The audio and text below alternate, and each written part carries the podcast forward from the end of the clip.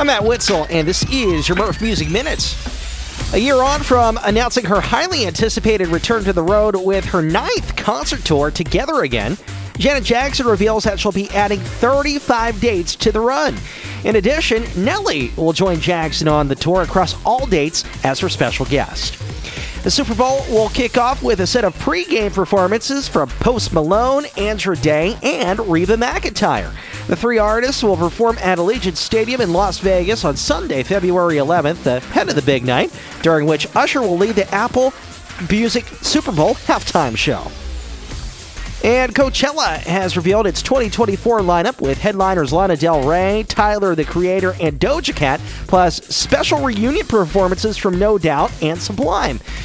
Perhaps the biggest news of all this is No Doubt's classic lineup of Gwen Stefani, Tony Kanal, Tom Dumont, and Adrian Young. They will be taking the stage together for the first time in nine years. I'm Matt Witzel, and this has been your Merf Music Minutes.